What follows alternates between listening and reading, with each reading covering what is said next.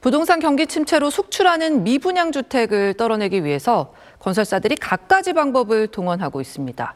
일종의 다단계 방식으로 계약을 성사시킨 부동산 중개업소에 인센티브를 주는가 하면 계약자에게 축하금을 주는 경우도 있습니다. 이호건 기자가 취재했습니다.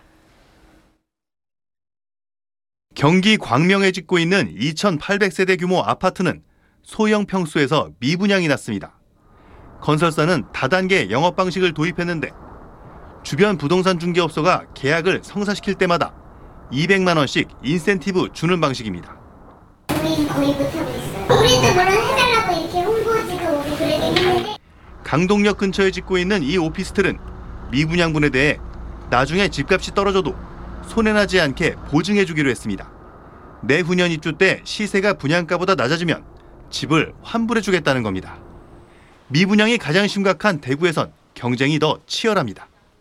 통상 집값의 10%를 내는 계약금을 5%만 받고 계약 축하금 명목으로 2천만 원을 주기도 하고 한시적으로 잔금 납부를 5년 유예해 주거나 아예 잔금을 깎아주는 방식 등입니다.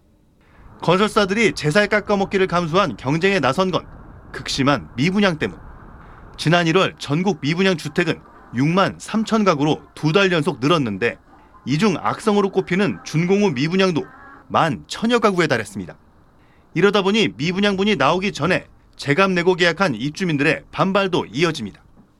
작년에 입주해서 사시는 분들이 우리도 그 조건을 해달라고 하시는 거예요. 이미 준비가 끝났는데. 매원 간판에 있는 합차를 저희 회사 앞에 세워놓고 현금 할인을 통해서 분양을 하다 보니까 건설회사의 경영 수지를 좀 악화시키는 측면이 있기 때문에 장기적인 측면에서 봤을 때는 이 건설회사의 부실화로 이어지는.